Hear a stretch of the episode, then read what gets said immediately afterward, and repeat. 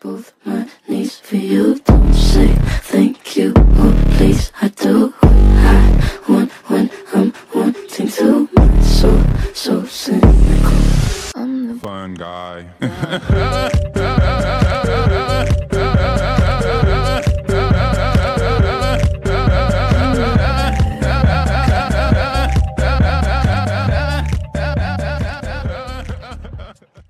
Ciao a tutti ragazzi e incredibile ma vero, benvenuti a un nuovo episodio del Fun Guys Podcast, eh, trentesima puntata dalla nostra nascita e soprattutto prima puntata dopo credo un 3-4 mesi. Ehm, io come sempre sono Marco Giavazzi e qui con me oggi non c'è purtroppo Matteo Berta che ci ha tradito, eh, però c'è eh, Lorenzo Pasquali. Ciao Lore. Yuhu, ce l'abbiamo fatta finalmente dopo un periodo infinito. Ciao a tutti ragazzi. Anche se ovviamente come vi ha anticipato Marco non siamo al completo, però insomma, intanto stiamo pian piano ripartendo. Allora, eh, prima di fare un po' un riepilogo di questa stagione, soprattutto dell'ultimo mese, Lore, io ti vorrei far notare che eh, l'ultimo episodio risale a novembre 2022. Eh, non so dirti esattamente il giorno, però insomma di acqua sotto i ponti, no? Come si dice, eh, ne, ne è passata. Sì, ne è passata, però alla fine siamo sempre lì e secondo me questo è un po' un problema della stagione Clippers che riflette, eh, viene riflesso benissimo al nostro andamento con i podcast, eh, ovvero che dopo mesi e mesi sembra di essere tornati al punto di partenza, ma avremo modo di parlarne, insomma. Sì, avremo modo di parlarne. Tra l'altro, la grossa notizia eh, che ti ho già dato a telecamere e microfoni spenti, soprattutto, più che telecamere, è che eh, adesso che è finita la stagione NFL, anche io mi sono incredibilmente. Eh, He's back, diciamo, ragazzi. Esatto, I am back. Mi sono, ho, ho inc- ho incredibilmente incominciato a guardare un po' di regular season, che per me è tipo il male assoluto. Ehm, no, però dai, eh, allora, di argomenti ce ne sono, ce ne sono tanti. E direi, ehm, siccome è inutile, diciamo, parlare di quanto è successo a dicembre e gennaio, premesso che molti problemi che la squadra aveva eh, ce li ha tuttora, anzi secondo me alcuni sono anche peggiorati, però direi di concentrarci su quanto è successo da febbraio in poi e soprattutto dalla uh, trade deadline in poi.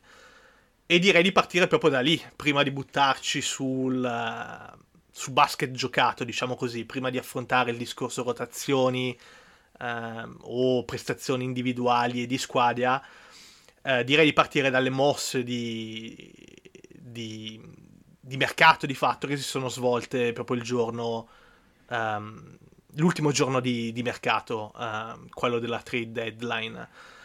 Ehm, I Clippers sono stati molto attivi, ehm, come forse poche altre volte negli ultimi anni.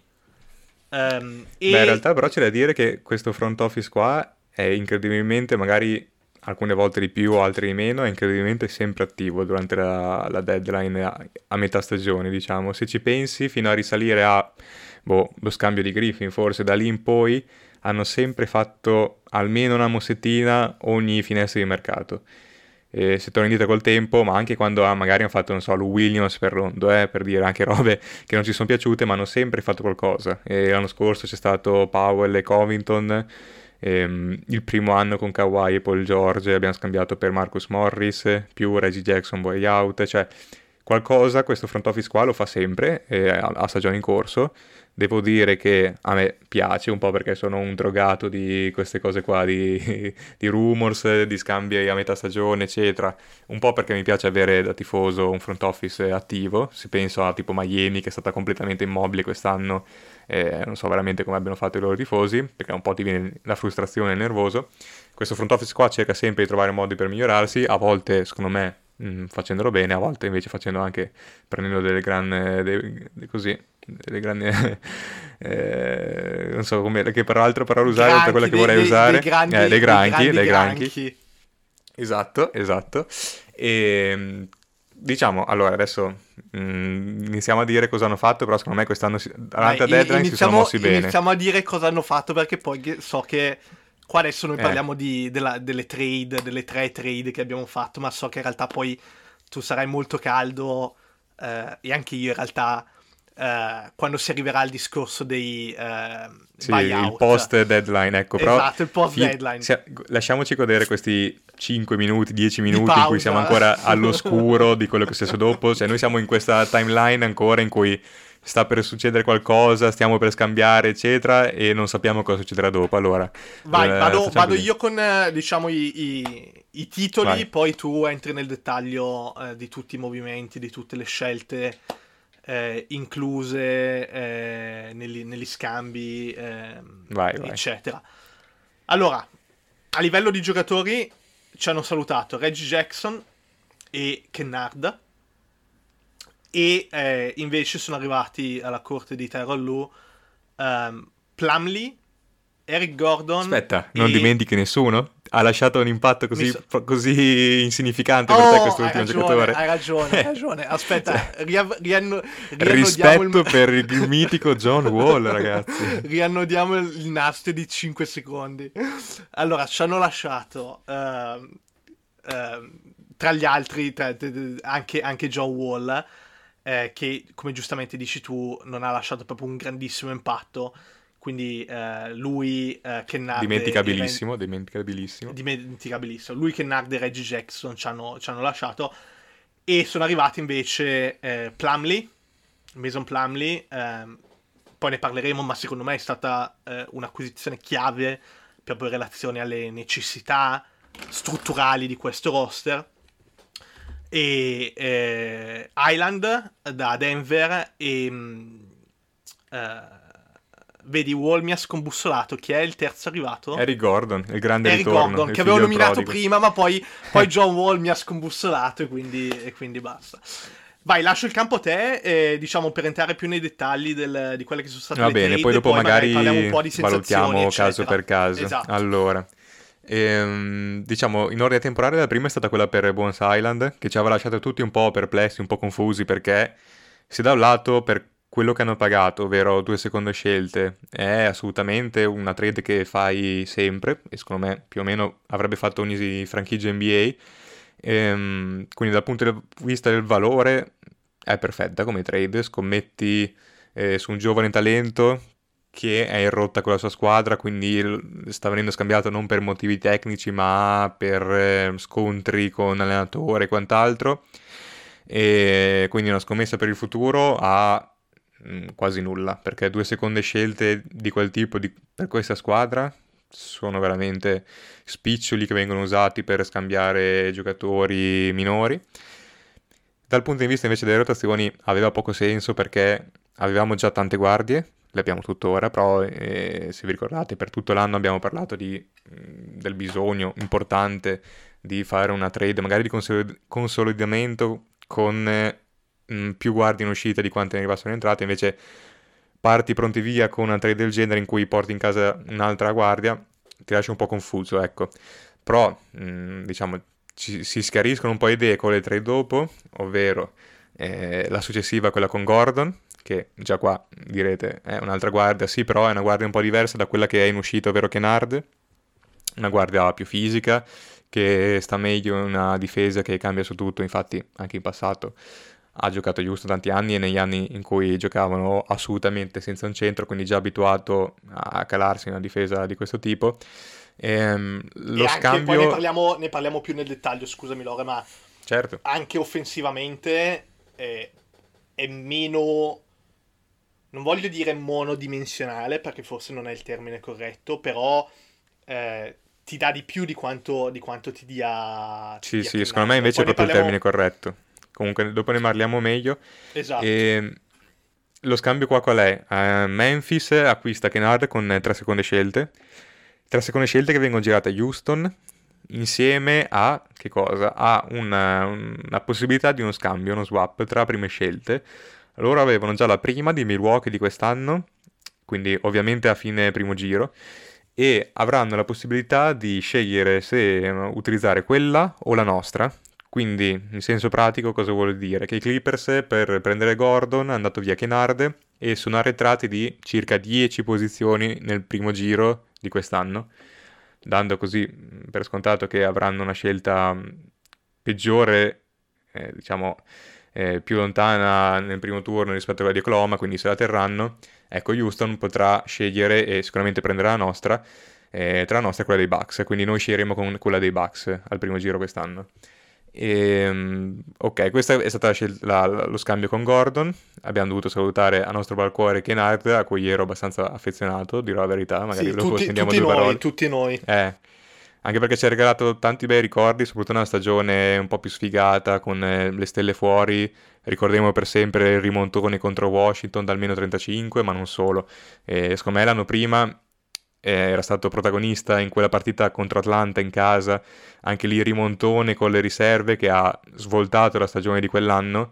Eh, se andate a vedere da lì in poi i Clippers hanno preso fiducia anche nei titolari che erano stati in panchina a osservare la rimonta e tutti hanno indicato quella partita lì come veramente importante per la stagione, quel gruppo, quindi eh, eravamo tutti abbastanza affezionati a Grenard come eravamo affezionati a Reggie Jackson, una trade che sapevo sapre- sarebbe arrivata ma mi ha colpito lo stesso al cuore perché i Clippers scambiano Reggie Jackson con eh, una seconda scelta, sostanzialmente viene scaricato eh, a Charlotte in cambio di Planley. Dal punto di vista anche qua, dal valore e anche fit tecnico ineccepibile come trade perché eh, usare una seconda per eh, prendere Planley che eh, questi mesi qua è stato comunque forse il centro riserva più ambito e più chiacchierato eh, sul mercato, a parte magari Naz Raid, che comunque è una roba diversa, più attaccante, proprio, mm, anche più, boh, più talentuoso, però una cosa diversa. E anche meno disponibile, diciamo che tra quelli più sul mercato Planley era il più ambito e, e, c'erano veramente tante squadre alla ricerca di un centro di riserva, se pensate che anche Philadelphia poi ha continuato a cercare buyout, giocatori presentabili senza trovarli e si è dovuto affidare al cadavere di Edmond, eh, Boston è andato a prendere Muscala, per cui anche Denver, Denver ha cercato Thomas Bryant, quindi c'erano tante, veramente tante squadre playoff alla ricerca di un secondo centro e Planley è un giocatore mm, assolutamente buono e super super capace di fare il panchinario di una contender di una squadra playoff, anzi è un mediocre barra buono centro titolare, il che vuol dire che come centro riserva è superlativo. E, ehm, chiaro che ha tantissimi limiti, però magari poi ne parleremo, soprattutto in attacco può dare veramente una mano e come dicevi prima te Marco, eh, in questa stagione qua si è visto veramente tanta, si è sentito anche tanta l'assenza di un centro di riserva, no? E quindi questo è stato forse lo scambio più importante, almeno nell'immediato, cosa dici? Sì, mh, hai detto di fatto già tutto tu, anche se poi voglio chiederti un po' più nel, nel dettaglio le tue impressioni. Um, diciamo che eh, Vabbè, intanto di... ti chiedo quanto ti è dispiaciuto vedere andare via Reggie Jackson e quanto ti è dispiaciuto poi vederlo in maglia Denver Nuggets. No, beh, a livello di dispiacere ti dico, mi dispiace eh, molto per Reggie ehm, e molto anche per Kennard, perché comunque, come dici tu, hanno fatto parte di questo core ehm, per gli ultimi, cosa sono, due o tre anni, no, Kennard anche di più in realtà. Um, eh, e ti dico, l- diciamo che Reggie poi lo ricordiamo anche per quella cavalcata no? Nel 2021 sì. in cui fondamentalmente Paul George si è ritrovato un po' a fare il Batman, il Batman per, per, ragioni di, di, forza e di causa maggiore. Um, e, e, Reggie si è ritrovato a essere un po' il Robin, il Robin di, di, di, Paul George. Eh, a livello di dispiacere, quindi è chiaro che dispiaccia. Um, il concetto qua, secondo me, però, è che eh, tra- e tralascio da parte un attimo uh, la questione uh, Highland, perché come dici tu è di fatto un, un, investimento a basso rischio, o meglio a basso costo, ed è più proiettato no, sul futuro. Le altre due, diciamo, um, gli altri due movimenti sono chiari movimenti, um, o meglio, movimenti che danno un chiaro segnale su dove eh, voglia andare il front office e, e su quello um, che il front office pensa di, di, questa squadra, cioè pensa che questa squadra abbia nonostante vari problemi, no, la possibilità di, di contendere ad alto livello anche quest'anno. Tutto questo per dire che mi è piaciuto tantissimo l'arrivo di Plumley perché ehm, era chiaramente una lacuna di questo roster, ma ne parlavamo, ne parlavamo già eh, a ottobre-novembre. No? Quando... Sì, sì, sì, prestagione, ottobre-novembre, perché è vero che soprattutto nei playoff ehm, Tyron Lu, diciamo, mh, piace. Non usa eh... il centro, sì, sì. Già sì, Zubaz si vede molto... meno minuti. Esatto, è molto, um, diciamo, gli piace molto avere della flessibilità, no? Quindi, no, con quintetti piccoli, io mi ricordo un Batum centro addirittura, poi con tutte queste ali, queste guardie, eh, insomma, la, la, direzione, no, si pensava che appunto fosse quella du- anche durante la stagione regolare, però oggettivamente 82 partite con il solo Zubaz come lungo eh, di, di riferimento sono poche. E aver preso Plum ti lascio subito la parola, eh, e aver preso Plumley ehm, per il livello che, che già hai, hai, sottolineato tu eh, è, è, stato un gran colpo, anche perché l'altra sera cos'è? Contro Denver, no? Se non sbaglio, Zubaz era fuori. E, e quindi Plumley è partito in quintetto. Te la sei potuta giocare fino all'ultimo perché avevi Plumley. E per, sì, peraltro poi, poi, parliamo magari un po' nella seconda fase di questo, di questo podcast, parliamo della prestazione anche di Plumley che se non sbaglio, se non ricordo male, vi ho scritto a te Matteo che sì. Nel quarto quarto sembrava Plumley con la maschera di, di Shaq perché, sì. o di Jabbar. O Shaq con la maschera di Plumley. Sì, perdonami, o Shaq con la maschera Vabbè, di Plumley, bravo. Come vuoi, interpretabile come vuoi. Sì, esatto, ehm... esatto. No, e... io volevo solo Volevo solo sì, vai, vai, vai su Plumlee, poi, poi aggiungo su Gordon.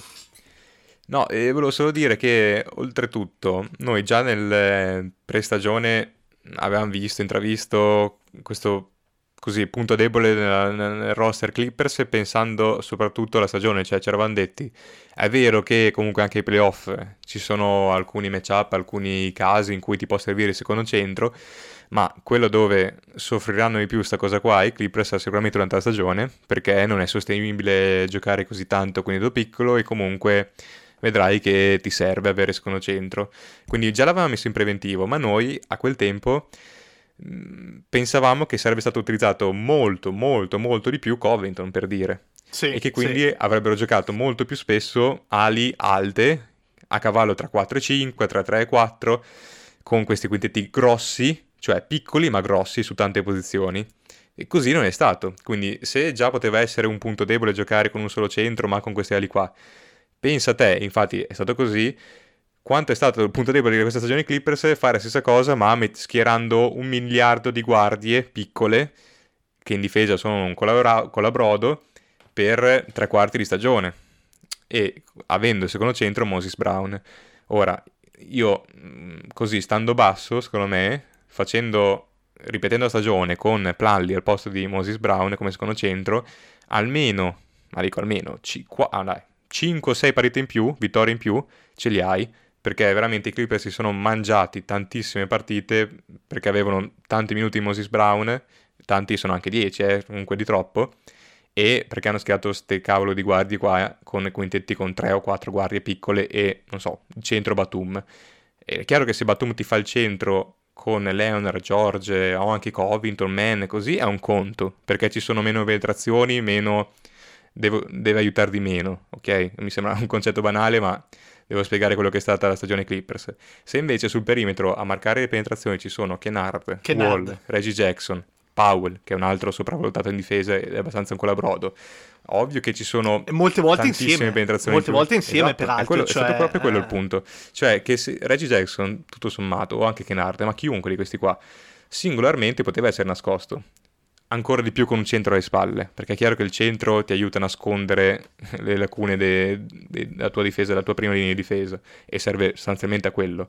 Eh, senza quel centro lì e con una, una prima difesa lacunosa è stato abbastanza un disastro ed è stata un po' la storia della stagione Clippers Ehm, per fortuna che è arrivato adesso Planli, ora è chiaro che tutti i ragionamenti li facciamo un po' in ottica playoff e sicuramente in stagione servirà tanto Planli, ovvio che secondo me serve anche ai playoff, non sempre, ci sono alcune, magari alcuni matchup in cui non, quasi non ti serve a niente o magari non gioca neanche, altri in cui, come abbiamo detto, contro Jokic, contro Jokic ci sono dei minuti in cui puoi andare con Batum e fare raddoppio e lo marchi da davanti, impedisci l'entry pass, esatto, però è chiaro che se, Batum, se Zubaz ti fa 4 falli nel primo tempo e non vuoi giocare così per 30 minuti, è assolutamente iper utile avere Plalli dietro. Quindi è stata, diciamo, una trade ovvia, secondo me, eh, che uscisse una guardia per un centro e è stata fatta bene.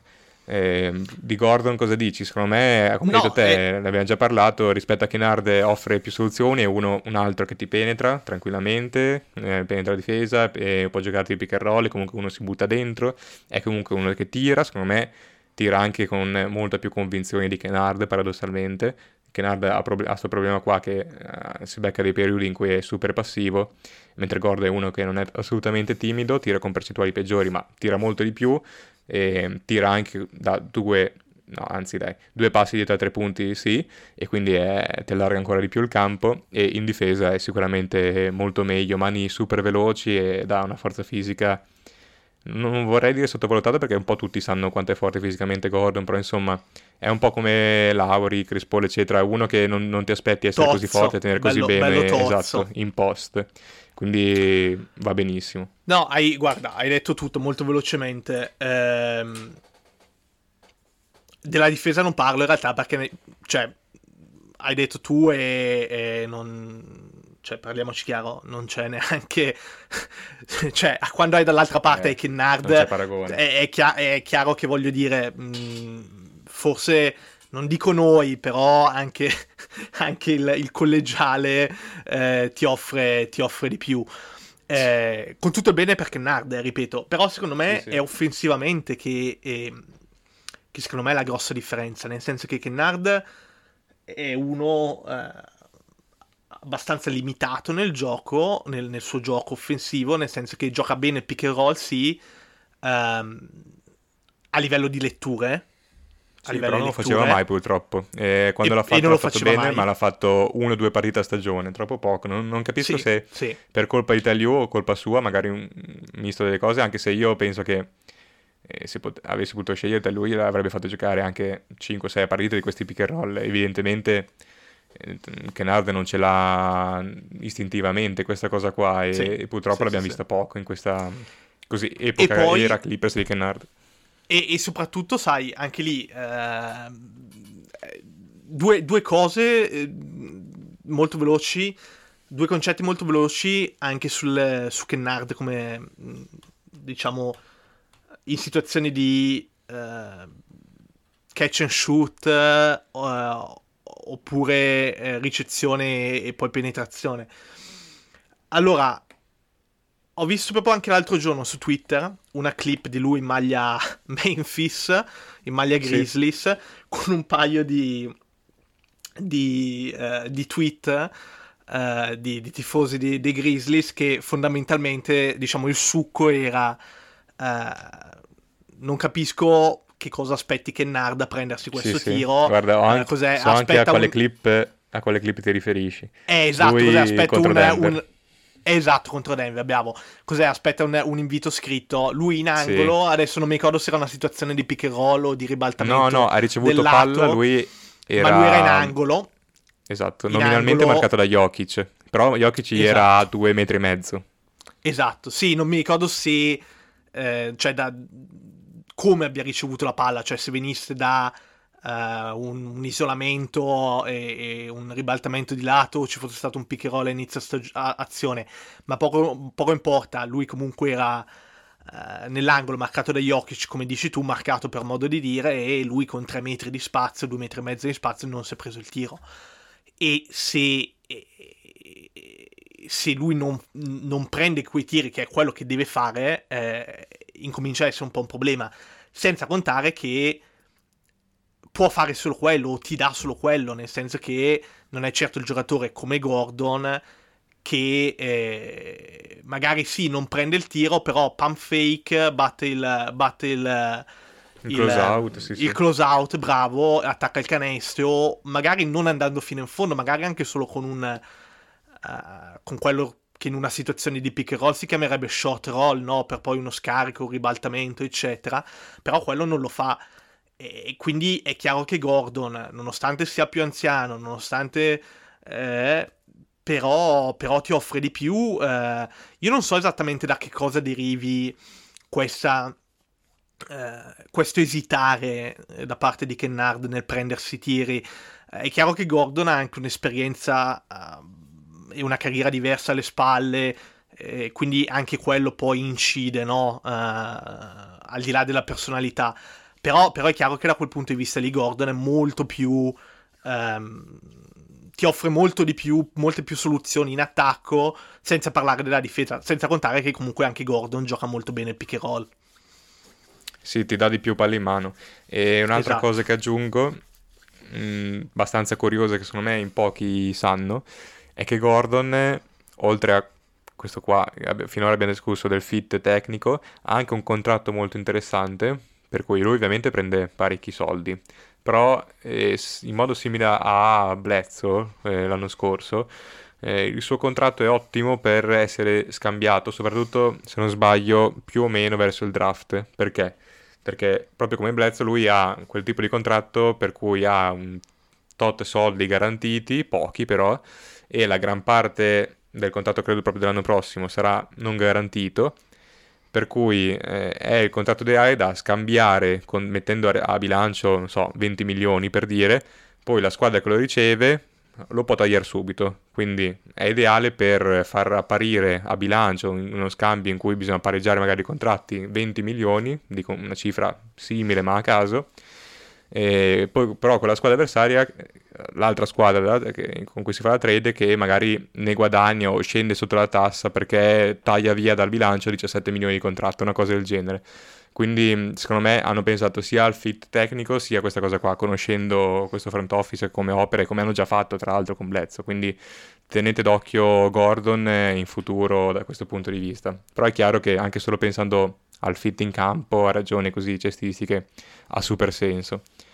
Eh, poi direi che possiamo passare a come li abbiamo visti mh, nelle due partite che ci sono state date con questo gruppo qua prima della pausa. Non so se hai avuto modo di vedertele così o se sei, sei riuscito a formulare un pensiero su questa eh, così, rotazione, questo roster che avevamo. Io li ho trovati, devo dire, molto bene è chiaro che hai giocato contro due squadre che per un motivo o per l'altro non erano mh, mm, al loro meglio. Hai giocato contro Curry, State. Non c'era, non c'era Durant, esatto. non c'era... Forse neanche c'era Chris Durant. Paul, eh? No, Chris Paul c'era. Chris Paul e... c'era. Sì, comunque diciamo Fini sicuramente l'avversario tra i due più, più concreto e la vittoria più bella tra i due, comunque due vittorie convincenti. Tra l'altro sei nato a Phoenix con Tennis Man e Zubaz che da titolari hanno forse giocato meglio nello scontro diretto tra, contro Chris Paul e Ayton, quindi segnali super incoraggianti. E tra l'altro, torniamo un attimo indietro, c'era questo movimento qua che stava prendendo piede di tennis man titolare, che stava convincendo, stava piacendo, no, stava no, facendo calmo, bene. calmo, calmo, calmo, calmo, calmo. E ormai che abbiamo abbandonato. Alice arriviamo con calma. No, no, però per dire, per raccontare a che punto eravamo così della stagione e com'era così lo stato di forma delle cose dei Clippers. C'era questo tennisman qua che stava trovando assolutamente la sua unità nel quintetto spingeva bene il ritmo andava al ferro dava sicuramente tantissima energia che serviva. E, e comunque anche chiaramente un Kawhi Leonard eccezionale questo va detto è da almeno fine dicembre che Leonard gira praticamente a 28 punti a partita, una roba così con le solite percentuali assurde. Diciamo che da fine dicembre Leonard è tornato assolutamente il Kawhi top 5 direi tranquillo della Lega e questo è sì, sicuramente sì, sì, il segnale più positivo dei Clippers eh, di quest'anno, senza ombra di dubbio. Con un Paul George alter- alternante, magari avremo modo anche di parlare, dare, spendere due parole su di lui. Però insomma, io li stavo vedendo benissimo, anche i nuovi, nuovi arrivati. Ha fatto bene Island nei suoi pochi minuti eh, ha fatto benissimo Gordon, secondo me, soprattutto contro Phoenix. Un dato interessante che lui contro Phoenix ha messo lì 7 assist. Credo vabbè, non so se è uno dei suoi cari AI, però comunque eh, faceva ridere che Powell credo che in carriera non sia mai arrivato a 7 assist o una cosa del genere, però per dire che da subito ha fatto capire che lui poteva mm, farsi un po' sobbarcare del ruolo di point guard così nominale. Eh, però, però abbiamo, abbiamo, bisogno, avevamo bisogno anzi di un playmaker. Eh, eh a tutti i costi. Serviva. A tutti i costi. Ma sai, quando hai dei giocatori così che si sono fissati da anni di aver bisogno di un play veterano che detti il ritmo Purtroppo c'è stato questo qua, questo scontro qua di potere che io ormai avevo Dai, allora, da, allora, aspetta, da aspetta, settimane. Time, out, time out, time Vai. out qua. Uh, allora, tanto Plumley e Gordon fanno parte di rotazioni, no? Quindi uh, anche, anche, adesso. Quindi poi ne possiamo parlare anche di come li abbiamo visti. Appunto, Plumley molto bene anche con Denver due serate fa, eccetera. Um, peraltro, noi stiamo registrando il podcast appena prima della partita contro Minnesota uh, il 28 febbraio, la sera del 28 febbraio in questo momento. E ehm, no, quindi Plumlee e Gordon ne possiamo poi parlare anche nei prossimi minuti. Uh, Island, ti dico, uh, eh, abbiamo visto molto poco, uh, è sicuramente acerbo, giovane, eccetera, però ti dà quella cosa che mancava ai Clippers e che inizialmente speravamo potesse darla uh, potesse dare John Wall, cioè quel, quel, quell'atletismo, quella uh, grinta, quella velocità anche in situazioni di transizione, eccetera. E, ehm, e, ti dico, sicuramente, secondo me, quello è un tratto molto interessante anche per il futuro. Sì, è chiaro sì. che ah, lui... parlare. Vai, vai. No, dicevo, lui è proprio una scintilla, no? Eh, entra esatto. dalla panchina e vedi se ti cambia la partita. Esatto, esatto. E, e secondo me è un bel prospetto. Uh, però, parliamoci chiaro, Island il campo credo lo vedrà poco quest'anno, uh, anche se contro Ormai. Denver poi ha... Poi, no, aspetta, poi, poi parlo, parlo, velocemente di Island contro Denver, ma nel momento in cui parliamo delle rotazioni eh, di Tyrone Lu. Ma andiamo un attimo con calma, perché qua ci sono poi troppe cose. No, timeout, dicevo, perché qua per 31 minuti e 50 secondi circa abbiamo fatto una gran melina. Uh, però dobbiamo parlare della disgrazia cestistica e anche non che si è verificata cos'è due o tre giorni dopo la, la, fine della dopo la trade deadline più o meno nel senso che Paul George e non solo lui ma Paul George in primis uh, si è, messo, si è messo in testa la geniale idea di reclutare Westbrook che eh, era stato scambiato eh, dai Lakers in direzione Jets e poi è stato tagliato dai Jets. E, e quindi diciamo per arrivare al, al, al, al succo eh, Paul George ha guidato la carica e noi ci siamo sobbarcati eh, Russell Westbrook che eh, quindi ora fa parte del nostro roster, ha giocato due partite e lo so, qua già anticipo un po' il tema delle rotazioni, però fammi dire solo sta cosa. Poi torniamo su Westbrook. Prima partita di Westbrook, doppio overtime contro Sacramento. Terence Mann in quintetto fino a, quel, a quella partita fondamentalmente gioca 17 minuti. 17 minuti abbondanti. Tu dirai 17 minuti su 48, e eh, vabbè dai, ci sta. No, 17 minuti su 58, perché doppio overtime. Tutto questo per dare cosa, quanto? 35-38 minuti a Russell Westbrook circa. E gli avrebbe dato anche di più, solo che è uscito per sei falli. esatto, sfiga. Quindi non lo so. Ehm, poi ripeto, parliamo un po' di più delle rotazioni fra, qualche, fra un paio di minuti. Dimmi tu su Westbrook, perché io, io sono sconsolato, ma non tanto per lui, perché ti ripeto, ne parlano tutti anche in realtà molto bene i giocatori. Quindi mh, non credo che dal punto di vista di spogliatoio, cose simili, cioè non no, sono no, preoccupato da quel punto di vista lì. Anzi, fammi dire solo una cosa, poi uh-huh. eh, taccio. In realtà io, personalmente, non ero neanche preoccupato o contrario all'arrivo di Westbrook. eh, da un punto di vista di eh, proprio prettamente cestistico, no? Quindi non sto parlando Sì. di equilibrio interno. Diciamo come... Io ero preoccupato dalla gestione di Tyron Lu Eh certo. di Westbrook in una volta arrivato in squadra.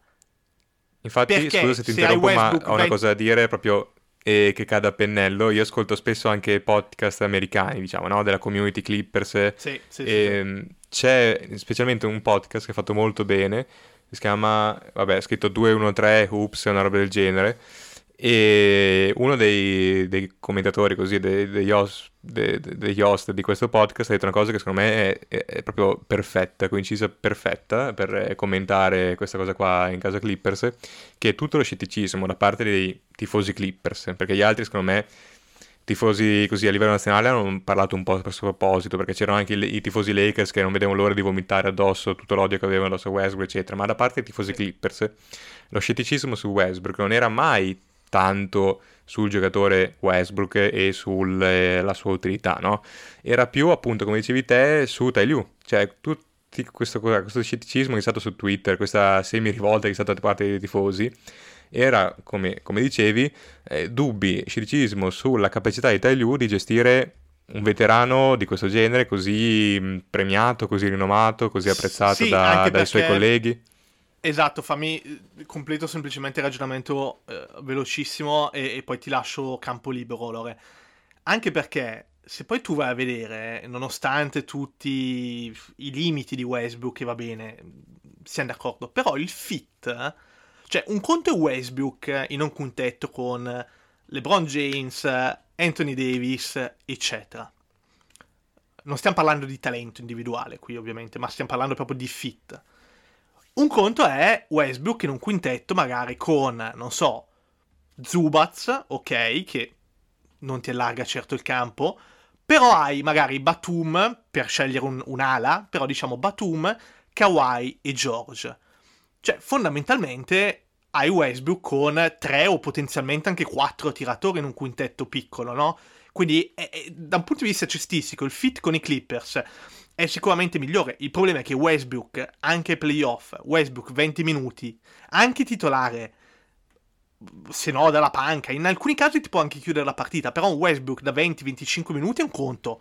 Un Westbrook che arriva e, e- e di fatto mangia diventa la terza stella. è, Viene considerata la terza È- stella dei È Clippers. un altro problema. Quindi adesso lascio la parola a te, ma direi che il punto chiave è proprio, è proprio il discorso e poi possiamo collegarci direttamente anche al, al discorso delle rotazioni di terra. Le rotazioni. Allora, secondo me è, è giusto e così onesto parlare prima del giocatore Westbrook, parlare un po' dello scontro di potere che c'è stato in queste Vai, ultime vai, vai. settimane tra i giocatori, l'allenatore e front office. E perché? Perché è Lawrence Frank, che è più o meno il capo, diciamo, del front office, non è proprio il capo, ma è, diciamo, il general manager, anche se non ha quel ruolo lì, è quello che però decide e, e guida il gruppo. E lui da ormai due anni, da quando si parla di Westbrook eh, come possibile candidato di trade o buyout, lui è da due anni che ogni volta, quando si presenta con la stampa, dice proprio in modo più esplicito, senza nominarlo direttamente, eh, non si può, è da due anni che dice, ah, sostanzialmente noi non eh, siamo interessati a Westbrook perché, perché un- il play che gioca con Kawhi e Paul George deve essere uno che, eh, diciamo, capisce bene qual è il suo ruolo, sa mettersi in disparte perché, perché ai playoff comunque mi guarda attorno in giro per la Lega e il 60% delle volte o anche di più la palla nelle mani dei due star quindi la guardia che gioca con loro due deve essere capace ovviamente di tirare perché deve giocare senza palla tra le mani, deve essere chiaramente uno che difende il suo uomo e sa difendere bene così nella prima linea difensiva. E, diciamo, tutte le volte si era messo a elencare una serie di caratteristiche che proprio notoriamente erano l'esatto opposto del- del- dello skill set di Westbrook. Quindi veramente in modo iper esplicito, quanto più esplicito possibile, ogni volta ha, diciamo, allontanato l'idea Westbrook. Questo fino a boh, inizio febbraio, tipo, quando Paul George e altri giocatori Clippers e Tyron Lue hanno iniziato a fare così la campagna pro Westbrook. Questa cosa qua è andata avanti per un po', fino a quando non c'è stata la firma.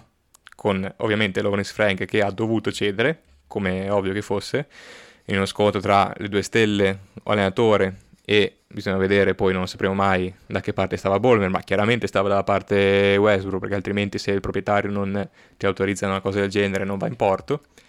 Quindi è stato aggiunto Westbrook. Adesso eh, abbiamo detto i giocatori da anni ormai sono vittima di questa idea che hanno bisogno di il play veterano da avere in squadra con loro, perché Rondo chi l'ha voluto, Tai Lu e i giocatori, eh, Wall chi l'ha voluto, sicuramente George e anche Tai Lu lo voleva, infatti gli ha dato i, i, so, mille possibilità per dimostrare di essere ancora un giocatore quantomeno utile a questa squadra quando era chiaro che non lo fosse. E adesso parliamo un secondo del giocatore come dicevi te, è ovvio che Westbrook di per sé porta anche dei punti di forza, no? Perché è da anni che ci diciamo che questa squadra, ad esempio, va poco al ferro e se da un lato in realtà con Gordon, con Powell, eccetera, questa squadra stava già andando al ferro con numeri assolutamente accettabili, se non nella media barra buono della Ledia, è comunque vero che quando hai George e Leonard che al ferro non ci vanno tanto, avere Westbrook ti può aiutare, ok? Quindi questo è già una prima cosa. È ovvio che un passatore, perché Westbrook sa anche passare bene la palla, è utile in questa squadra. Di per sé mi sembra innegabile. È anche vero che, per, non so, dirla eh, in poche parole, quando acquisti Westbrook, la tua squadra diventa la squadra di Westbrook. Proprio è impossibile scappare da questa tortura qua. Sì. Cioè, è matematico che se acquisti Westbrook per il tipo di giocatore che è, per il tipo di persona che è, per l'ego che ha, per la sua incapacità di riciclarsi in un ruolo minore, diverso da quello che ha avuto per tutta la carriera, la tua squadra diventa la squadra di Westbrook, pure se in squadra hai Leonard, George e 10 giocatori forse più utili di lui. Per forza di cose la tua squadra diventa la sua. Ora, la squadra di Westbrook, ad oggi, dove può arrivare? Mi sa che siamo tutti d'accordo nel dire fuori al primo turno. Poi vedremo sì, come andrà poi avanti. in realtà anche dal dal, dal, ovviamente dalla, d- dall'avversario, eccetera. Però sì, il, il concetto mm, che... Sì, a grandi linee, diciamo, ti mette un ceiling, un limite intrinseco importante, perché appunto tanti possessi passeranno dalle sue mani, ma non solo, perché tutto sommato i possessi che passano tra le sue mani terribili terribili non sono. Il problema è anche quello che succede quando lui è in campo e la palla ce l'hanno giustamente Leonard e George. E voglio vedere playoff quando le difese ancora di più sfideranno Westbrook a punirli e manderanno tre difensori addosso George e Leonard. E se da un lato l'osservazione che fa ad esempio Steve Jones, mh, mm, profilo Twitter che ha anche il podcast con Nekayas Duncan, molto interessante da seguire, un ex allenatore, staff NBA di varie squadre eccetera, lui ha fatto un'osservazione interessante eh, dicendo che molto spesso in alcuni possessi con George Leonard, non importa dove sono posizionati gli altri compagni di squadra o i difensori, perché si prendono quei tipi di tiri che tutto sommato li puoi prendere anche marcato da tre persone. Cioè, se pensi al fadeaway di Leonard marcato da tre persone dove si butta indietro e segna, tutto sommato, se il difensore di Westbrook è a 4 metri da lui invece che a 2 metri da lui, può non cambiare tanto. E spesso è vero, se tu provi a guardare una partita Clippers e a concentrare su questa cosa qua, vedi che eh, appunto, dov'è il difensore di Westbrook non fa tutta questa differenza nel mondo come magari la farebbe con altre squadre, con altri giocatori che hanno più bisogno di magari arrivare precisamente al ferro per essere efficaci, con George Leonard che si possono buttare indietro e prendere questi tiri difficili, poco efficienti, ma eh, appunto che loro possono, hanno diritto di prendersi, magari atten- attenui un po' il fatto che il difensore di Westbrook non difenderà mai Westbrook D'altra parte però, eh, ragazzi, cioè, dobbiamo aspettarci dei playoff in cui le due stelle saranno con ogni possesso, ogni azione, con eh, tutti gli occhi da difesa e con 2-3 uomini addosso. E non è facilissimo, insomma. E sarà abbastanza tosta. Per non parlare poi della difesa, perché chiaramente Westbrook è, è sicuramente inferiore a Terence Mann, per dire, eh, che è una a cui sta rubando minuti, palesemente e, e, comunque anche quando prova a essere concentrato, perché è chiaro che ce la sta mettendo tutta adesso, su questo nessuno ha dei dubbi, è chiaro che comunque avrà delle lacune grosse secondo me. E, ehm, non so se hai qualcosa da dire a riguardo, così da farci riflettere qualche altra cosa, perché Questo è No, in breve dico- quello che penso. No, ti dico, in realtà già ho detto prima e, e- e tu hai eh, più che completato, quindi non è che abbia molto da aggiungere sulla situazione di Westbrook in sé. Ho chiarito appunto che eh, intendevo, ehm, intendevo appunto che, la- diciamo, ho chiarito il fatto che la mia preoccupazione derivasse più dalla gestione di Tyron Lue piuttosto che da, da, da- da Westbrook in sé e per sé. Ehm, f- però ho da aggiungere sì, proprio in relazione a- al discorso rotazione, al discorso Tyron Lue. Quindi magari già possiamo Sì, sì, sono eh, d'accordo. diciamo passare al, al prossimo step che ripeto è molto è, è molto collegato a questo Ehm, Perché io ti, ti, do, ti butto, ti do ti butto lì la palla Ah, no me la no butti te, lì, ti- ok. ti- ti- te la butto lì io perché mh, sai vorrei evitare l'arresto per, per- per ancora vabbè. qualche giorno allora dopo la partita con allora eh, trade deadline giochiamo le due partite arriva Westbrook All-Star Game e quindi Westbrook poi gioca solo le due partite che ad oggi eh, i Clippers hanno giocato dopo l'All-Star Game, che sono la partita di eh, venerdì notte, eh, cos'era venerdì 24 o Sì. 23 tipo, eh, contro Sacramento, partita clamorosa poi, eh, diciamo che ne, ne possiamo parlare velocemente, e, e, e- e l'altra partita contro Denver appunto. Alla fine della partita contro Sacramento, solo 17 minuti e qualcosa per Terence Mann, conferenza stampa di Tyron Lue e dice che, di- che dice eh, il succo è probabilmente ho sbagliato avrei dovuto far giocare di più Terence Mann va bene ci può stare. Due giorni dopo partita contro Denver eh, Bones Island gioca non aveva giocato la partita prima e secondo me, premesso, piccola parentesi, Island ha giocato secondo me contro Denver solo perché Tyron Lue pensava di poter cavalcare l'effetto X col, col dente, col dente avvelenato. Infatti, Bones Island è stato ancora più attivo del solito. Si è preso tipo 7 tiri nei primi 10, 5 10 minuti. tiri. No, nei primi 5 minuti, Ah, esatto. ok, quindi, sì, sì. quindi anche lì non è che ci sia stato un grande ragionamento dietro eh, da un punto di vista tattico. Però vabbè, Sì. tralascia quello. Ma anche solo per fare un favore proprio alla persona, a Bones e per Island, fare un favore alla, alla persona. Ma a parte quello, ehm, dopo, alla fine della partita dice, Tyron Lue dice, ehm, sì effettivamente, eh, aspetta che mi, mi sono perso adesso il giocatore, mi puoi aiutare No, tu? adesso Ehm, diceva effettivamente avrei potuto far giocare più Westbrook, che non Westbrook, ha giocato nel quarto scusami, quarto hai ragione, era proprio. Westbrook. Sì, sì, sì. Avrei potuto far giocare di più Westbrook. Allora, ha praticamente detto la stessa cosa. Il succo è che ha detto la stessa cosa. Ha cambiato semplicemente il nome del giocatore. Cioè, venerdì, dopo la partita, ah, dice che avrebbe dovuto far giocare di più Terence Mann. Domenica, Westbrook. Oltre a questo, la gestione di Bones Island. Oltre a questo, a domanda eh, diretta, ehm, credo dopo la partita contro Sacramento, comunque in quei giorni, gli chiedono di Covington e dice, eh sì, la persona che sta sacrificando di più questa stagione, si sta sacrificando di più questa stagione, è Covington. E- e però, cioè, scusi dottore, è, è lei che gestisce, gestisce le rotazioni, non sono io. E- e Sì, non lo sì, so, è proprio cioè... il meme, stiamo tutti cercando di capire il responsabile di, di questo, di questo crimine, proprio è dai lui. Eh ragazzi, Eh, anche io sto cercando di capire chi è che dà i minuti a sti ragazzi qua. e appena E trovo colpevoli parlare- faccio sapere.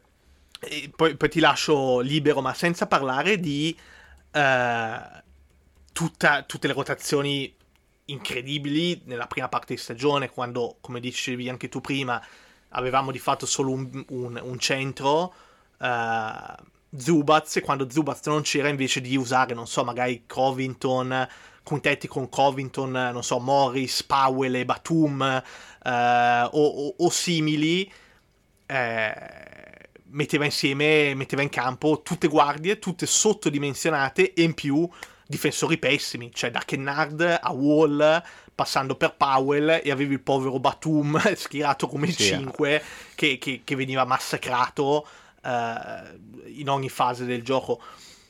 Non lo so, Tyro Lumi sembra molto in confusione. Tantissimo. E... Ehm, ah, perdonami, allora... è che ci sono troppe cose. Perdonami, poi mm-hmm. uh, mi zittisco veramente. Ha detto anche l'altro giorno eh, proprio qualche giorno fa, ripeto, sono tutte cose dell'ultimo momento, ha detto che ehm, effettivamente può essere un po' un problema o è un po' un problema in questo momento avere così tanti giocatori forti da rotazione NBA. Quindi non sa bene come, co- come gestire, non sa bene trovare le rotazioni giuste. Però è un po' un problema trovarle quando 15, quando mancano 15-20 partite alla fine della regular season, perché sono il primo a dire che la regular season non conti nulla a livello di record, eccetera. Eh, però le rotazioni per, per, poi la post season, eh sì, quelle dovresti trovarle durante la regular eh sì. season. Serve a quello, cioè se proprio hai la visione così più snob possibile della regular season, la vedi come una palestra per i playoff e i Clippers quest'anno non sono riusciti a fare nemmeno quello, quindi e, ehm, allora, tornando a quello che dicevamo, mh, mm, secondo me, ti dicevo, eh, si è già visto Westbrook super protagonista nella prima partita e Westbrook che magari è più limitato al suo ruolo nella seconda. Tant'è che secondo me non ha fatto male male neanche nella prima, però di certo lo preferisco come nella partita contro Denver, ovvero più che altro in quintetti con magari Paul George piuttosto che Leonard un giocatore che anche quando sei sotto ti dà energia, ti spinge in contropiede, è comunque attivo, ti dà una mano a rimbalzo, gioca sulle, sugli anticipi, sulle palle rubate. Mi è piaciuto abbastanza, per quanto io possa essere fan o meno di Westbrook, chi mi conosce sa che l'ho sempre cestisticamente odiato e ho sempre avuto ragione a scommettere contro Westbrook, eh, così nella storia. Però è vero che in quel ruolo lì un po' più limitato può essere, può essere utile, con tutti i suoi difetti del caso. E mentre contro Sacramento ha avuto un ruolo principale, appunto dicevamo senza neanche far troppo male, però ti impone un limite chiaramente eh, se dai così tanta importanza a Westbrook. L'altra cosa che appunto come dicevi, Taglio quest'anno non è ancora riuscito a farsi un'idea chiara di, della sua squadra, di cosa ha in mano e con così tanta, so, polvere da sparo, eh, tu vai a 20 partite dalla fine a metterci dentro una bomba, non una miccia, una bomba come Westbrook, è ovvio che è pericolosissimo. E quella è l'altra cosa che ti mette così in crisi da tifoso Clippers quando vai a vedere che aggiungono un giocatore del genere, una personalità del genere, che l'allenatore non ha ancora capito niente di quello che vuole fare delle rotazioni, o meglio, stava cominciando più o meno finalmente a capirci qualcosa, e te ci vai, vai così a scombussolare tutto di nuovo e torni sostanzialmente al giorno zero. E per quello che dicevo, eh, la nostra situazione con le puntate così rispecchia bene la stagione Clippers, perché eh, secondo me è così, adesso hanno 20 partite, da, o anche meno, da sfruttare, e da queste 20 partite devono fare il lavoro che di solito si fa in una stagione. Devono eh, ricostruire da capo, devono i giocatori capire di nuovo che ruolo hanno all'interno delle relazioni, che ruolo hanno in campo, cosa possono fare, cosa non possono fare. Cioè, pensate Ter- al povero Terence Mann che è partito, era un giocatore di contorno, che entrava e proprio nominalmente era incaricato di fare il 5, perché marcava il 5 avversario, dava una mano al rimbalzo e faceva il 5. Poi dopo gli è stato spostato il ruolo, è dovuto fare eh, il playmaker di riserva, perché Joe Waller è infortunato. Poi dopo è mano a mano diventato sempre più importante perché chiaramente qualcuno finalmente si è svegliato, ha capito che era fondamentale Tennis Man in questa squadra e ha iniziato ad acquistare minuti, ha iniziato ad acquistare anche fiducia, ha iniziato a capire che poteva permettersi qualche magari penetrazione in più, poteva spingere un po' di più e come abbiamo detto poi è arrivato la bomba Westbrook che gli ha scombussolato di nuovo le idee. Adesso vedremo quanto Terence Mann ci metterà a tornare a essere il giocatore aggressivo che amiamo e che ci serve, è chiaro che può fare fatica, così come la può fare Powell, così come la può fare Gordon, sono tutti giocatori che stavano facendo abbastanza bene, chi più chi meno, e adesso si sono visti i compagni fare da avvocato per avere uno che, un giocatore che mangerà minuti a loro, quindi già anche questo a livello psicologico forse non bellissimo, ma appunto anche in senso pratico si sono visti arrivare un giocatore che comanderà for- intorno ai 30 minuti, a volte 25, a volte 35. E, e, E che- e- alza, alza ai playoff. Di- eh, secondo ancora di più. me, Secondo me anche 35, eh, Timo. Eh, non lo so, sai, io sono ancora, boh, forse ottimista, forse incerto. Io non escludo che Tailu si stia ancora prendendo i suoi tempi e che eh, chiaramente parte col presupposto di farlo giocare tanto, perché è innamorato dell'idea Westbrook e cosa può dargli. Però quando le cose, quando e se, ma diciamo quando le cose andranno male, secondo me eh, non sarà così tanto attaccato Westbrook, per cui ci potranno essere delle situazioni in cui giocherà meno, e che comunque meno stiamo parlando di 25 minuti, che sono comunque tanti. Però magari, ad esempio, non lo fa chiudere, che è una cosa simbolica, magari gioca comunque i suoi 25 minuti, ma magari non è nella closing lineup, eh? diciamo una cosa del genere. E, adesso, uscendo così dal, dal casino delle guardie degli esterni e del casino Westbrook, e secondo me la- l'altra cosa eh, che al momento è- sta ammazzando i Clippers eh, fondamentale è l'amore, l'altro amore di Tagliò, ovvero Marcus Morris. Un amore incondizionato che sta costringendo l'allenatore a schierare sempre titolare quello che al momento purtroppo è un cadavere. E, e per tutta la Cada- stagione... Cadavere, perdonami, e non è neanche caldo, purtroppo. No, Cioè, no, eh, è freddissimo, È morto, freddissimo. è morto da mo'.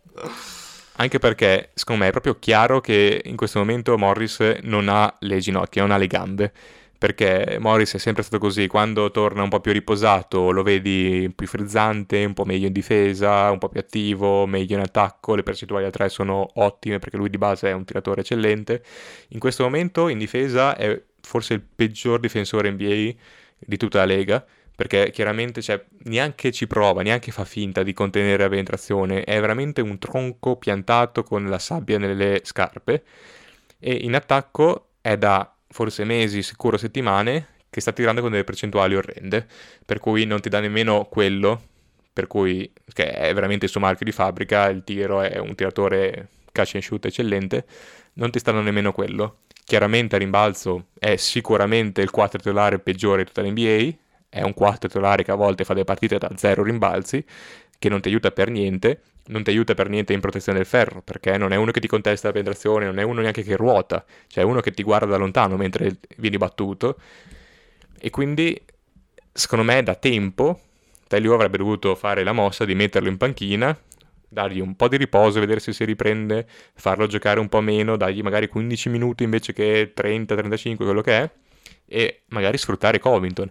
Adesso noi ci siamo un po' così assuefatti, l'abbiamo un po' metabolizzato, anche perché magari ci stanchiamo di parlare sempre le stesse cose, o comunque ci siamo abituati. Ma eh, ripensando a quello che dicevamo in estate o prima della stagione, quanto è folle che questa stagione Tailu non abbia mai utilizzato Covington. Cioè, Covington non l'abbiamo mai visto in quintetti con Leonard, George, Mann, cioè questi quintetti Batum, questi quintetti di ali, grossi, fisiche, difensivi. Cioè, per me è allucinante se ti fermi a pensare al fatto che Covington non, è- non ha mai avuto un'occasione vera per conquistare un posto nella rotazione.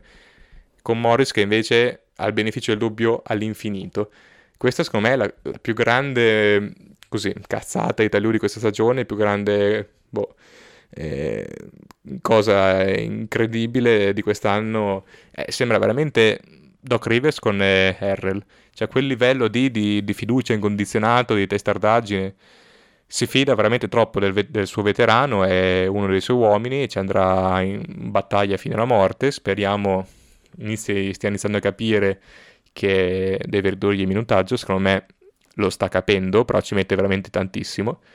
Eh, perché se ricordate, Tailu fa così anche con, eh, ha fatto così anche con altri vera- veterani, per esempio con Rondo, è uno che non panchina subito il veterano, ma vuole far capire a lui e alla squadra eh, che non sta funzionando, quindi gli fa sbattere la testa contro il muro, diciamo, e poi alla fine, quando sono tutti ormai d'accordo, lo panchina. Secondo me è questo quello che sta succedendo con Morris, o forse me lo auguro. Però anche qui, ormai, ormai i playoff sono tra un mese, cioè di tempo non è rimasto. Il cambiamento sarebbe dovuto avvenire, non ieri, un mese fa, e ogni partita in cui non avviene questo cambiamento è una partita eh, persa, una partita in cui sei in ritardo. e mm, vedremo, anche perché eh, secondo te Covington ormai è lì a prendere polvere per sempre o avrà prima o poi questa occasione? Ma, Ma anche solo i 10-15 me... minuti, eh.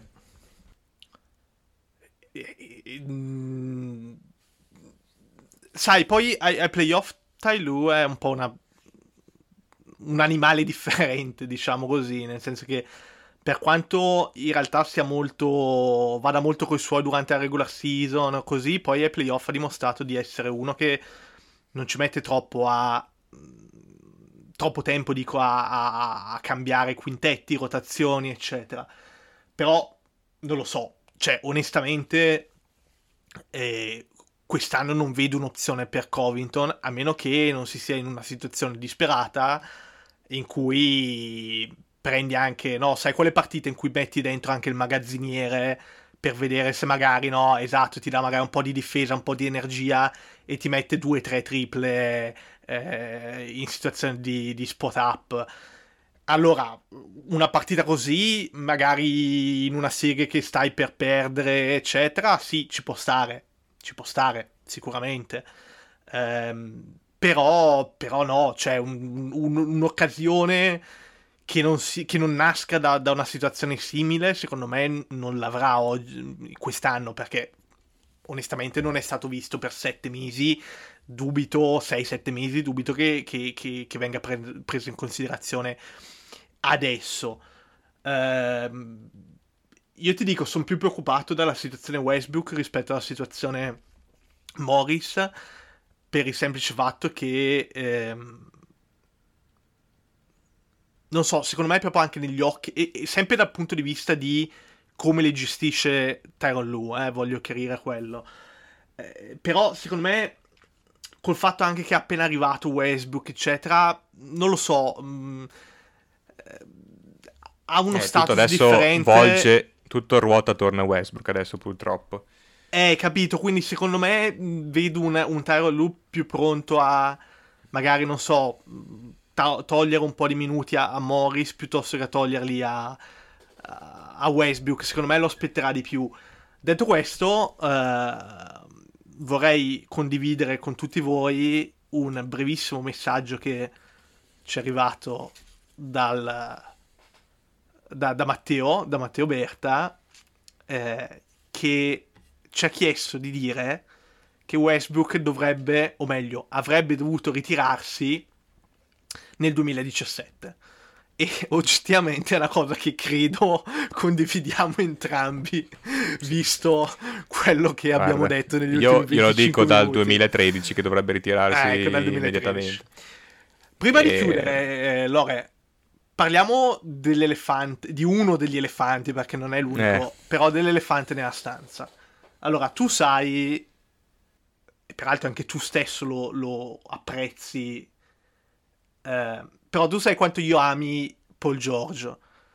Al di là del fatto che lo sto maledicendo da una quindicina di giorni per essersi messo in testa l'idea di portare Westbrook in squadra. Però tralasciamo le, le, le, diciamo, le questioni extra campo. Eh, non so, io ho visto, ti dico, ho iniziato a vedere attivamente e, e, tanto basket, tanta regular season da tre settimane circa, da quando è finita la stagione NFL, vedo un George che in alcuni momenti è completamente sconnesso dalla partita. Ma non tanto e non solo a livello di letture, che già quelle sono rivedibili in alcuni casi anche quando è, è, è ben presente a se stesso. Ma delle situazioni allucinanti. L'altra sera mi sembra contro Denver, credo nel quarto quarto eh, deve essere no, l'uomo che aspetta la rimessa da fondo.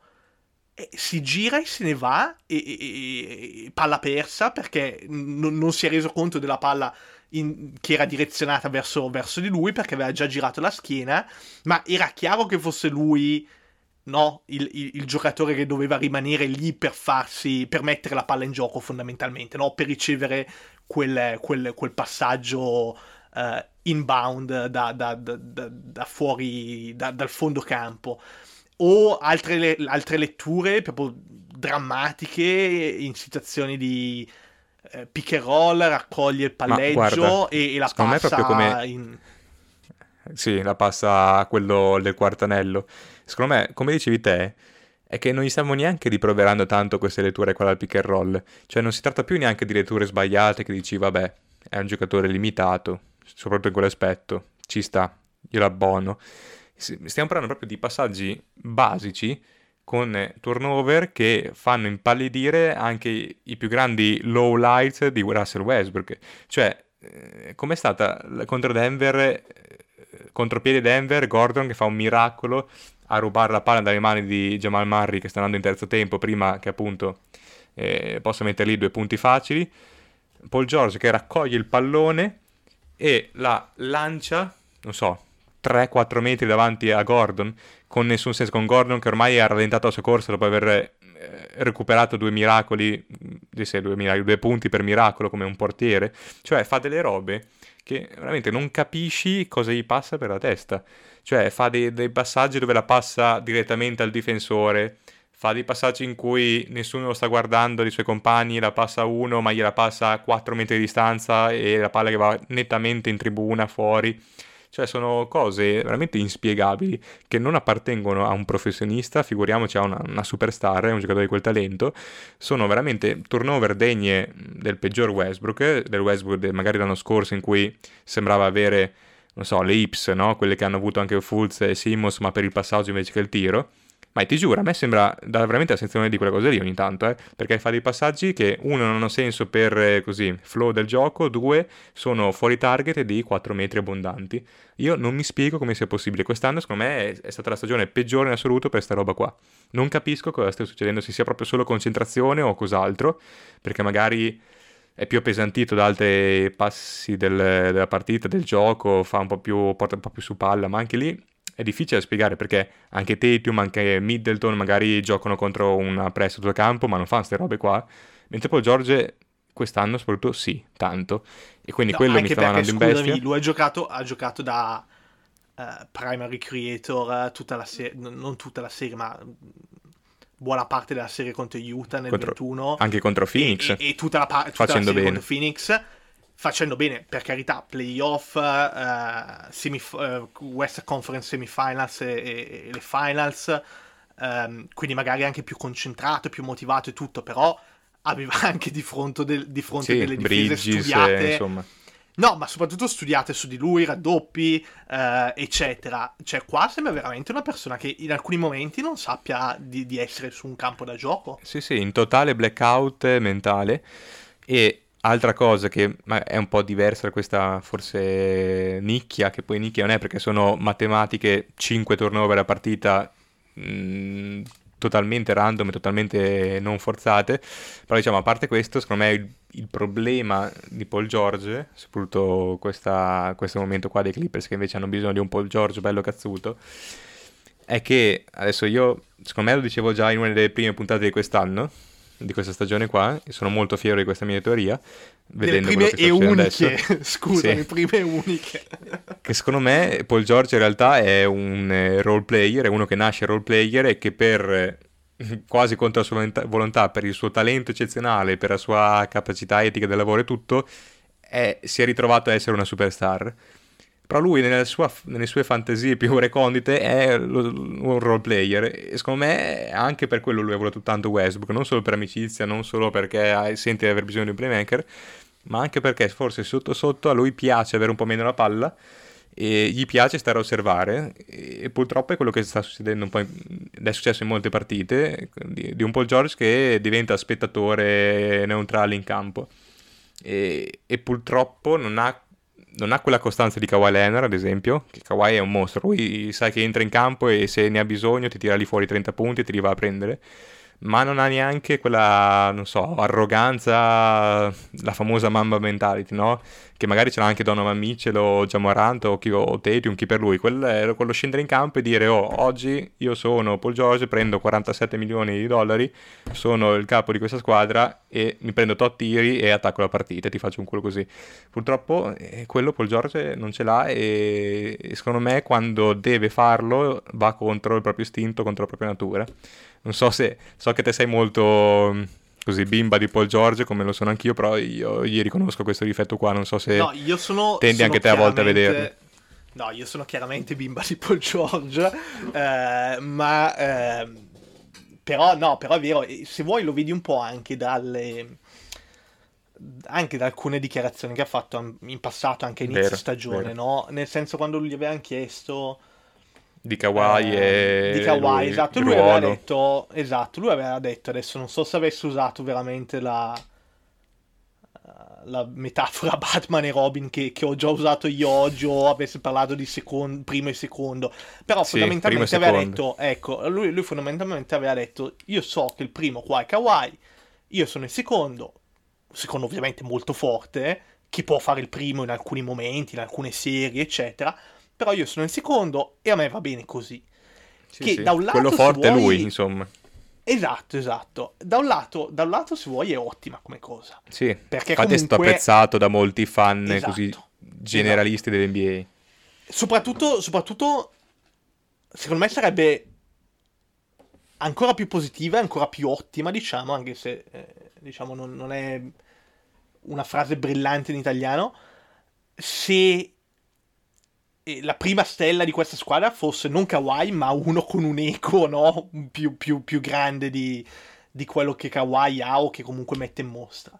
Però al di là di quello, è sicuramente positivo da quel punto di vista lì, no? Di equilibrio interno, eccetera.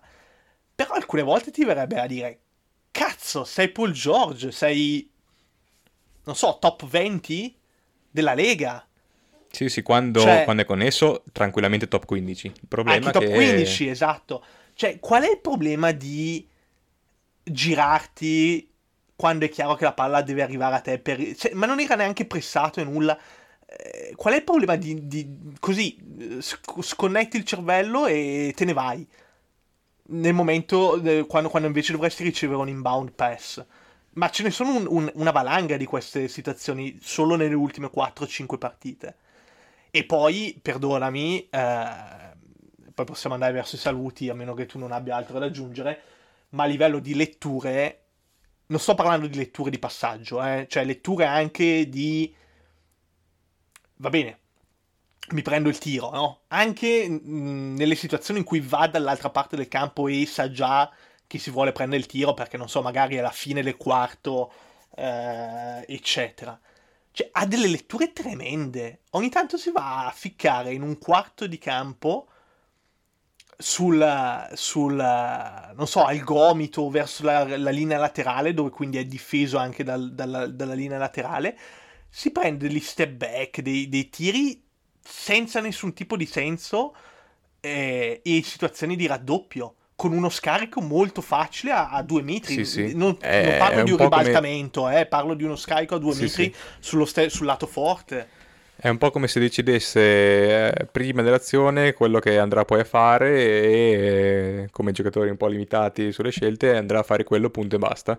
Non reagisce a seconda di quello che fa la difesa, lui sa già che si prenderà quell'RS tiro e, e se lo prende. Spesso, perché in realtà quando ci si mette anche un bel playmaker, fa anche delle belle cose. Sì, sì, sì. Il problema non è tanto così eh, il picco di Paul George come al solito, con l'esperienza Paul George. Il problema non sono i picchi, il problema sono i- così, le valli, cioè i punti peggiori e in generale così quello che va a diventare la media del Paul George giocatore, sia in generale sia sulle letture, queste cose qua, perché te eh, durante la partita vedi anche delle belle, belle, belle letture di Paul George, il pick and roll, dei bei scarichi sì, in sì, angolo, eccetera. Il problema è che ha anche queste, non so, questi errori inspiegabili e come dicevo, a volte questi atteggiamenti qua, e io voglio, voglio essere chiaro, io non sto parlando del fattore clutch o quello che è, perché Paul George ha anche dimostrato, anche in maglia Clippers, di mettere tanti tiri importanti, di prendersi la squadra sulle spalle in momenti difficili,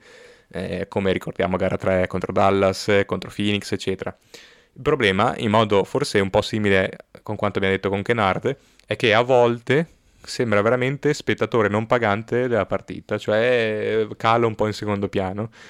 E, e appunto, purtroppo è l'atteggiamento opposto di un Westbrook, che invece lui è sempre al centro dell'attenzione, è sempre la star eh, del campo. E, e se ce l'avesse Sì, Paul George questo atteggiamento qua, io sarei molto più contento. Vero, solo che la differenza con Kennard è quando vedi queste cose fatte, queste esitazioni, diciamo, di, di Kennard, dici, cazzo, ma sei lì per quello, prenditi sta, sta tripla aperta con due metri di spazio. Quando le vedi eh, quando vedi le esitazioni di Paul George dici cazzo ma sei top 15 nella Lega cioè c'è una sì. piccola differenza ecco mettiamola anche così. perché e con questo la chiudo forse è allucinante il fatto che Paul George quest'anno non sia riuscito a stare allo standard imposto da un Jalen Brown per dire che come produzione all'interno della stagione lo ha nettamente superato poi vai a vedere Jalen Brown al suo meglio, Paul George al suo meglio e non c'è un paragone tra i due. Paul George è nettamente migliore. Ma com'è possibile che Paul George all'interno di questa stagione qua, forse la più importante, rimasta ai Clippers per tentare un anello o quella più importante degli ultimi anni, dove si giocano chiaramente tutto, non riesce a matchare, cioè ad arrivare al, alla barra, allo standard imposto da un Jalen Brown? È secondo me inspiegabile. Cioè, Paul George quest'anno non è stato adeguato ad essere la seconda stella di una contender per, così appunto, produzione all'interno della stagione. E questo è inspiegabile per quelle che sono le qualità tecniche del giocatore. E oh, c'è ovviamente questo, del rammarico. Sì. Detto questo, scusami Lore, poi ne parliamo. Adesso cercheremo no, eh, di essere un po' più frequenti, anche perché in realtà poi eh, i playoff si avvicinano. Eh, però poi alla fine gira e rigira, eh, sentivo proprio un podcast di, di Zach, Zach Lowe con, eh, credo fosse Goldsberry come um, sì, sì. invitato, um, e fondamentalmente i numeri fino allo Star Game, quindi nel momento in cui registriamo non sono incluse le ultime due partite, ma cambia poco su 60 partite, e i quintetti dei Clippers con uh, George e Leonard in campo nello stesso momento sono al top della lega a livello di per esempio net rating, net rating abbiamo un net rating spaventoso con loro due in campo nello stesso eh, momento. Questa è la che... storia de, de, di quest'epoca qua dei Clippers con quelle due star lì, cioè quando sono in campo sono mh, mm, per net rating, per tutto, una delle in assoluto squadre più forti della Lega, spesso sono state la prima squadra della Lega quando c'hanno loro due in campo, il problema però è che sono stati spesso poco in campo. per cui proprio riassume perfettamente questi ultimi quattro anni, quattro anni Clippers, purtroppo. Il momento, ti chiudo con, questa, chiudo con questa perla, ti saluto con questa perla, Lore. Il momento in cui sono, o meglio, l'anno in cui sono stati più insieme, eh, eh, in campo um, più tempo insieme, è stato, credo, il primo anno. sì. Però c'era un piccolo problema in panchina che di cognome fa sì, Rivers sì. È stato sicuramente l'anno in cui i playoff erano più sani. Esatto. Esatto, quindi boh. E di contro, e... l'anno in cui sono stati abbastanza bene da non saltare, ad esempio, i back-to-back per Kawhi Leonard, poi sono arrivati, è stato il 2021, sono arrivati le Western Conference Finals, però è, è capitato Joe Ingles, per cui se la sono giocata così, l'hanno buttata così, quell'occasione lì, purtroppo. Quest'anno vedremo, è ovvio che mm, la loro chance ce l'hanno ancora, chiaramente, è ancora tutto abbastanza aperto, però hanno veramente sprecato tanto finora e, e sicuramente se ne pentiranno, poi vedremo in che misura, però in questo momento in altre 10 boh, timeline mh, mm, potevi essere, in molte di quelle potevi essere a giocartela con Denver per il primo posto, eh? secondo me stiamo parlando di questo livello di spreco, di partite sprecate. Sì, sì. Lore, diciamo che ci siamo rifatti, no? Di questi sì, quattro sì, mesi. Ci siamo sfogati. Senza, senza podcast. Allora, ehm, prima di ringraziarti, eh, nulla, come dicevo, cercheremo di essere abbastanza frequenti, no? Da, da adesso in poi per, per il resto della stagione e fino al draft. Ovviamente Teo il buon Matteo Berta ci, ci raggiungerà nelle prossime puntate. E detto questo, cercheremo, mi riprometto e ci ripromettiamo di essere un pochettino più attivi anche su Twitter. E quindi, ovviamente, se avete anche domande, eccetera, eh, ci potete seguire lì, eh, dove, dove, ci chiamiamo come il titolo del, del, del podcast. E nulla, detto questo, credo che abbiamo parlato più o meno di tutto e poi nelle prossime puntate appunto parleremo più anche no, di magari Di matchup playoff eccetera. Esatto matchup playoff eccetera. E nulla detto questo un, un saluto e un ringraziamento Lore. A te, a te. e un saluto anche a tutti voi. Ci sentiamo tra qualche giorno mettiamola così. Ciao a tutti. Ciao a tutti, ciao a tutti. Both my knees for you. Don't say thank you or please. I do what I want when I'm wanting to. My soul so cynical. I'm the fun guy.